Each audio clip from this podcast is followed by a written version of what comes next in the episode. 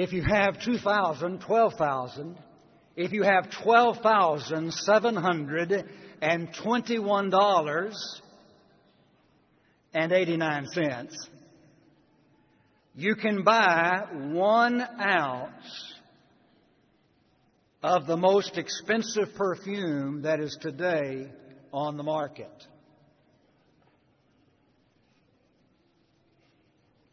But that extravagance literally pales next to the passage that we are about to read. I invite you to turn with me to Mark chapter 14 and let's read together verses 1 through 9. Mark 14 verses 1 through 9. After two days, it was the Passover and the feast of unleavened bread. And the chief priests and the scribes sought how they might take him, that is Jesus, by trickery, and put him to death. But they said, Not during the feast, lest there be an uproar of the people. And being in Bethany, at the house of Simon the leper, as he sat at the table, a woman came having an alabaster flask of very costly oil of spikenard. Then she brought the flask and broke it on his head. But there were some who were indignant among themselves and said, Why was this fragrant oil wasted? For it might have been sold for more than 300 denarii and given to the poor. And, and they criticized. They criticized her sharply. But Jesus said, Let her alone. Why do you trouble her? She's done a good work for me. For you have the poor with you always, and when you wish, you may do them good, but me you do not have always. She's done what she could. She has come beforehand to anoint my body for burial. Assuredly, I say to you, Wherever this gospel is preached in the whole world, what this woman has done will also be told as a memorial to her. In this reading, we find ourselves in the last week of Jesus' life. That which we often call the Passion of Christ. But even further in this reading, we not only find ourselves in the passion of Christ, we find ourselves observing the action of someone who had a passion for Christ. I ask you this morning, do you have a passion for Christ? As we contemplate our assignment, didn't Mary have cheaper perfume? I would like for us to do two things. First of all, I would like for us to direct our attention right back to these nine verses and consider an explanation of the text. And then, having done so in the second place, I would like for us to branch our thoughts away and engage in an evaluation from the text to see if indeed we, like Mary, have a passion for Christ. Let's begin with an explanation of the text. In so doing, we will find, first of all, reference to a chronology. Verse 1 says, After two days it was the Passover. Now, you and I, from our knowledge of Old Testament history, remember that the Passover was one of three pilgrimage feasts of the Jewish religion. We will also remember from verses like Exodus chapter 15, verses 1 and following, that the Passover had a special significance. So special that as a result of Exodus 15, verse 1, God said, I'm changing your calendar. From now on, the first day of the first month is the Passover. And so their whole calendar changed because of the Passover. Not only did it have special significance, it had an historical significance. You remember the Passover was instituted to help Jews remember the passing over of the death angel who went throughout the land of Egypt taking the lives of all the firstborn who were not inside a house marked by blood. It also had an agricultural significance in that this was a time for the ingathering of the barley harvest.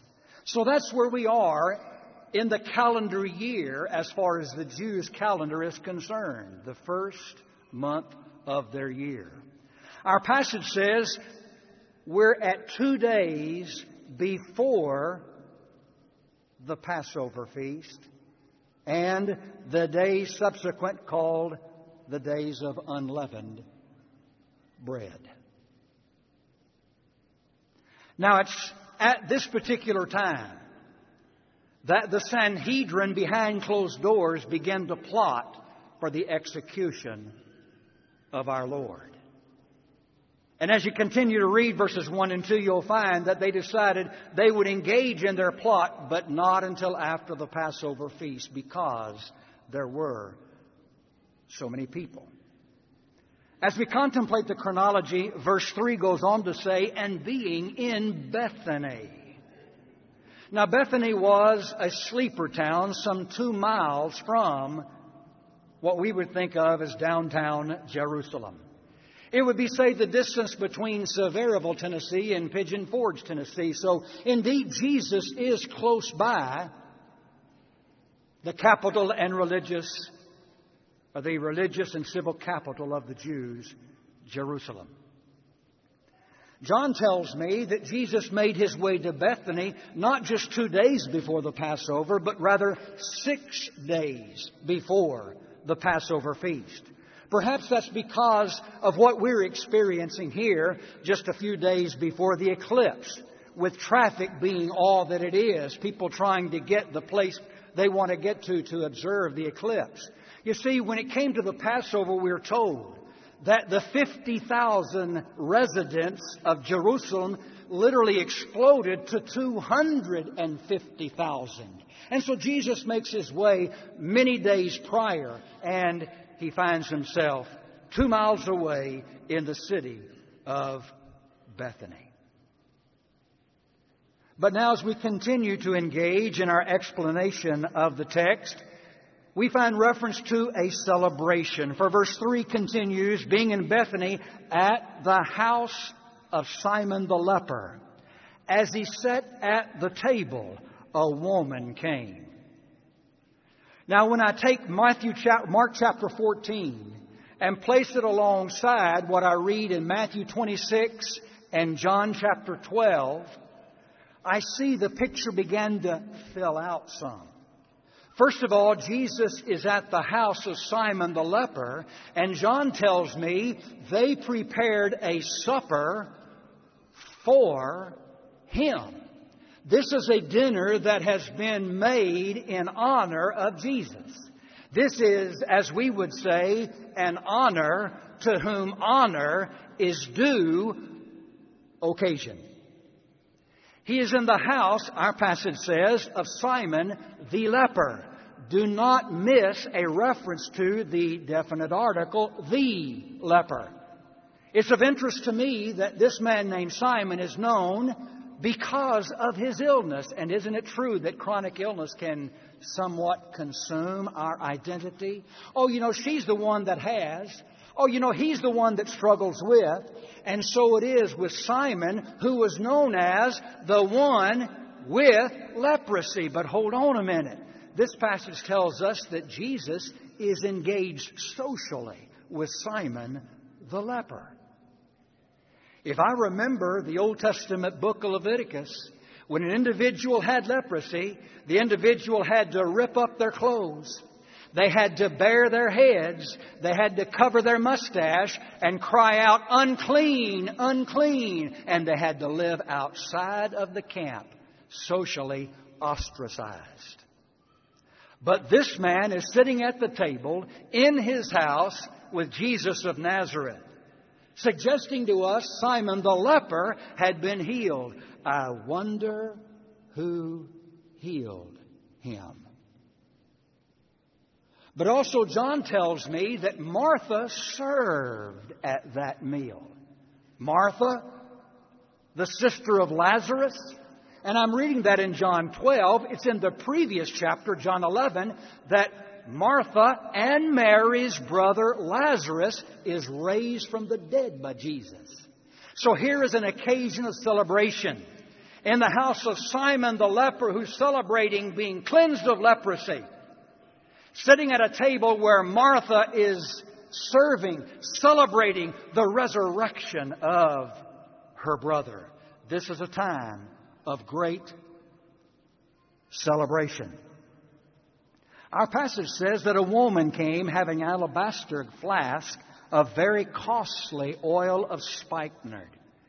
I will not know the identity of that woman as I read Matthew and Mark, but John tells me that woman is none other than the other sister of Lazarus, Mary. And she comes with this alabaster flask full of costly oil of spikenard, an oil that was extracted from a plant, the root of a plant that was grown in India. Again, extremely costly. In fact, as you observe the criticism, you will find that it could have been sold for 300 denarii. Matthew 20, verse 1 a single denarii was a day's wage. In essence, the criticism said this could have been sold for a year's worth of salary. Now I want you to think about what you make in a year. 35,000, 45,000, 60,000. Can you imagine spending $60,000 to buy one bottle of perfume for your wife's Christmas?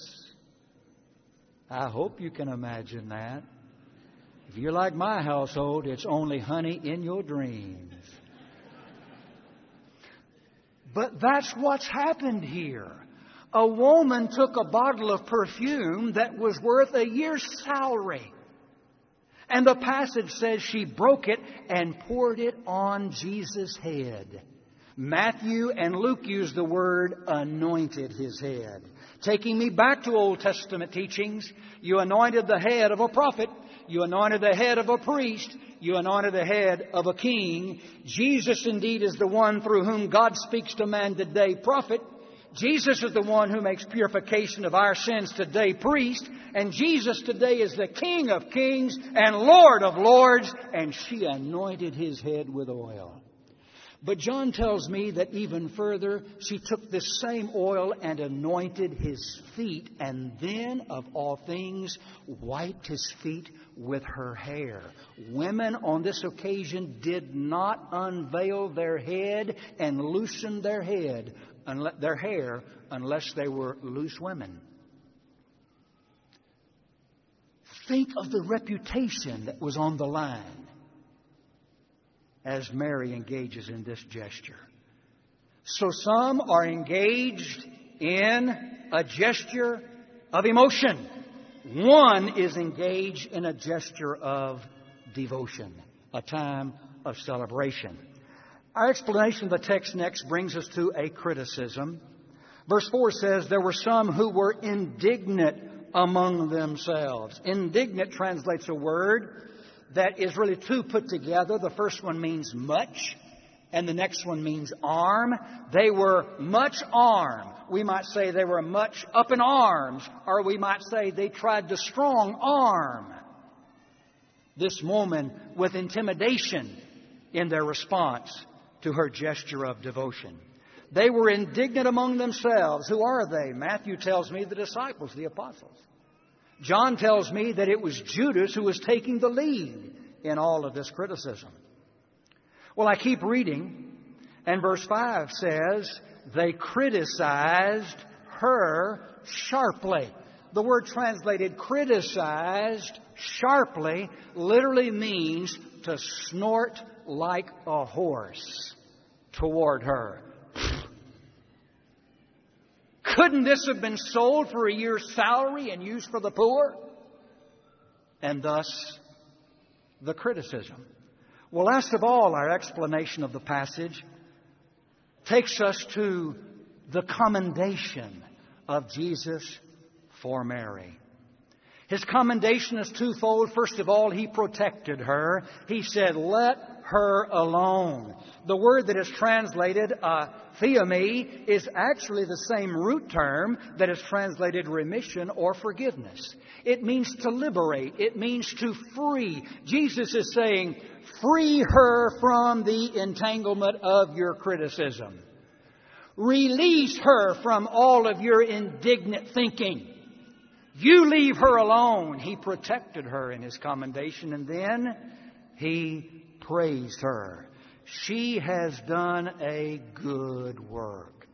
He went on to say in verse 7 that the poor were always there and you could do good works for them. Of interest to me, you see the word good twice, once in verse 6 and once in verse 7, but they translate two different words. The one in verse 7, doing good for the poor, is a word that means do things well in behalf of the poor. But the word that Jesus used to describe the devotion of Mary is kalos. Means beautiful. Listen to what he said. He praises her. You leave her alone. She's done something beautiful for me. And thus, an explanation of a passage that tells us here is a woman with a passion for Christ. Brother Dan, you missed verse 9. Oh, no. You hold on to that. But as for now, let's shift gears and reason from beyond our text in an application of the same. Let's make an evaluation of ourselves. Actually, there are three different kinds of people that are found in our passage. You have the expressive, Simon, Martha, celebrating their appreciation for Christ. You have the excessive, Mary, with extreme devotion and sacrifice. And then you have the expulsive, Judas and the apostles, criticizing her for her gesture. Today, you fall into one of those three categories. Which?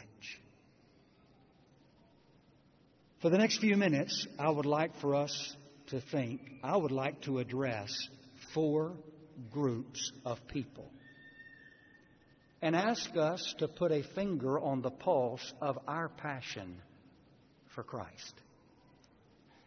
I would like to begin to speak by speaking to the church as a whole, the brotherhood, our fellowship, the kingdom.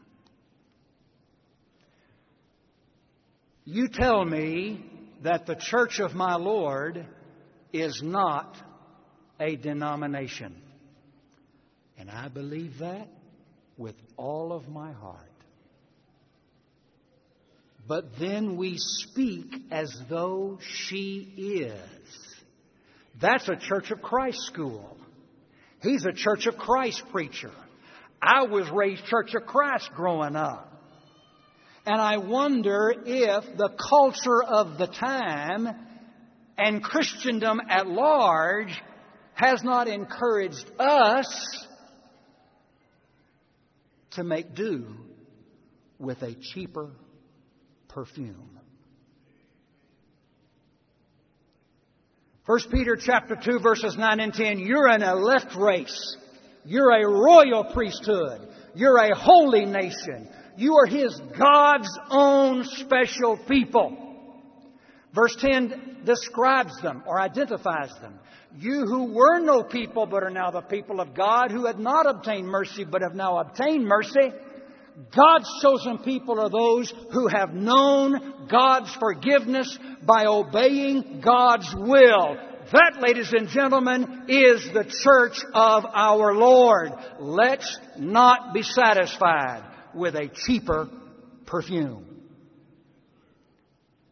Speaking to the church, you tell me that we live by the teachings of Scripture, and I believe that with all of my heart.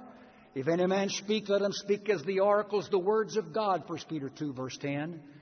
But then by observation I watch, and in the church I see personal preference take the place of doctrinal purity.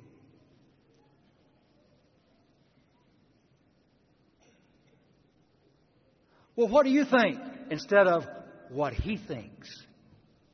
Well, what do you say instead of what he says? Flip the coin, I see at the same time the traditions of men replacing the truth of God as the standard for conduct and practice. We idolize the past, we paralyze the present. And I can't help but wonder have we settled for a cheaper perfume? All Scripture is given by the inspiration of God and is profitable for doctrine, for reproof, for correction, for instruction in righteousness, that the man of God might be complete, furnished completely unto every good work. We live by a thus saith the Lord, regardless of what you want. We live by a thus saith the Lord regardless of what you have done or are used to. It is what God says that counts or it is a cheaper perfume. Speaking to the church, we hear about the alt right in politics and the alt left. Have you heard those words lately? Aren't you glad we don't have a problem like that in the church? We have the alt right in the church, or rather the alt left in the church, that criticize others that won't goose step to their loosening where God has not loosened, living without restraint. At the same time, we have those to the alt right that are ostracizing others in the church because they are binding where God is not bound when they constantly say, You can't. I know we are to be a people of balance. But I wonder if we have forgotten the words of Ezekiel chapter 37, which says, Be not overmuch righteous. Be not overmuch righteous. Ecclesiastes 7, I should say. Verse 16 nor be overly wise. Why should you destroy yourselves? Alt right, listen. Do not be overly wicked, nor be foolish. Why should you die before your time? Alt left, listen. It's in that passage where extremism among God's people are directly attached to death and destruction. You tell me to be balanced, and then we find ourselves literally splitting and splintering over all sorts of things worship formats, Bible translations, the working of the Holy Spirit, the buildings that we build, what we can do inside those buildings that we build. Have we settled for a cheaper perfume? Where, ladies and gentlemen, is the passion for Jesus the Christ? Let me speak for a few minutes to congregations of the church. When a missionary comes to the elders or to the mission committee, and the missionary literally begs for money so that he can take his family to a place we don't want to go. And he's turned down because of budget restraints and building projects. Have we settled for a cheaper perfume? The Bible still says, go into all the world and preach the gospel. Congregations, you tell me that our preachers aren't to be called pastor. But then we turn them into office managers. We turn them into professionals that are equivalent to hospice caregivers without the credentials. We turned them into a cross between a Fuller Brush salesman and an Avon lady that go house to house trying to get people committed to Jesus the Christ. When the Bible says preach the Word, individuals who are striving to preach the Word are not pastors, but we've turned them into pastors. And come Sunday morning, they don't have anything to say because they haven't had the time, because they're trying to live up to our expectations. I'm here to tell you, we've settled on a cheaper perfume. Elders in the church, congregations of the church, there are elders that don't even know the names of members in their flock. They have no idea as to the crises that are going on in the families that they're supposed to be overseeing. They never evangelize, teach Bible classes, but they'll meet on occasion, if not regularly, in a small little room and make decisions that few understand and even less know. Have we settled on a cheaper perfume? Boy, I'm reminded of what I read in Ezekiel 34. Such and such took, such took place because there was no shepherd. You tell me that an eldership is the, are the shepherds, then start acting like shepherds. I would like for us to think a little bit about couples or parents.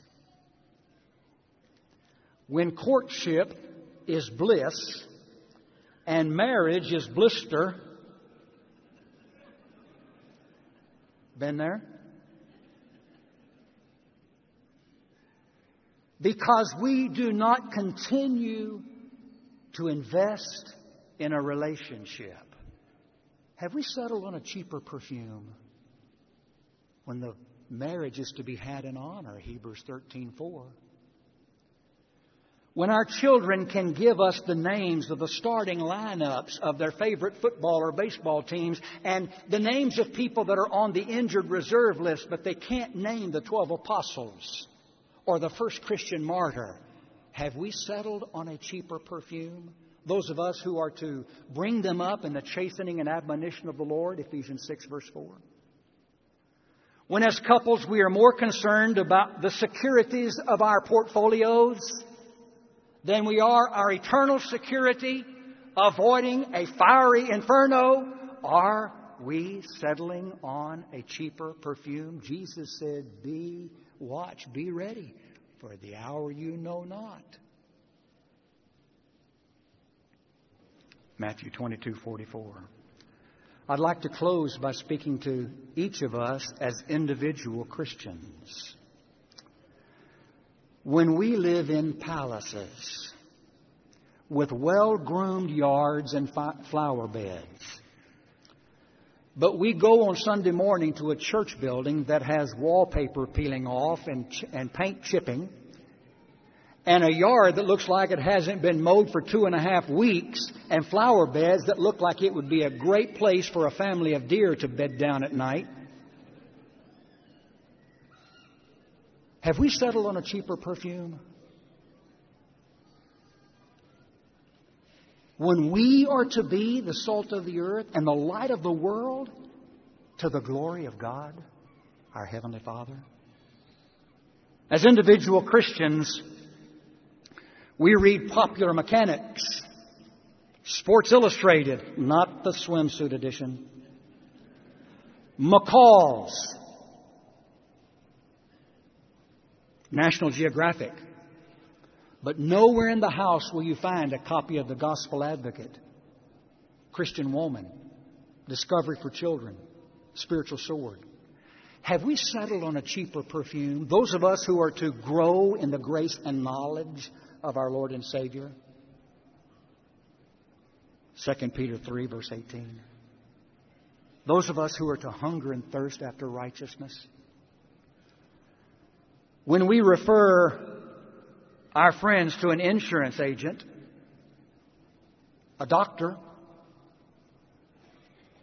a banker, But we will not tell that friend about Jesus Christ who can give them eternal salvation. Have we settled on a cheaper perfume?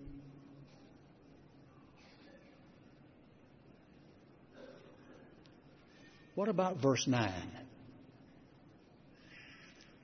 In verse 9 of our passage, Jesus closes his commendation of Mary by saying, Assuredly I say to you, wherever this gospel is preached, in the whole world, what this woman has done will also be told as a memorial. Well, sure enough, who are we talking about this morning? And that, ladies and gentlemen, because she did not settle for a cheaper perfume. She had a passion for Jesus the Christ. Do you?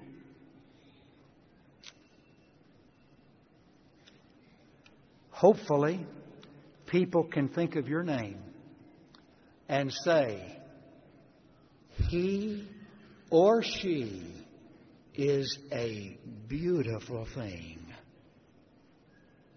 for God.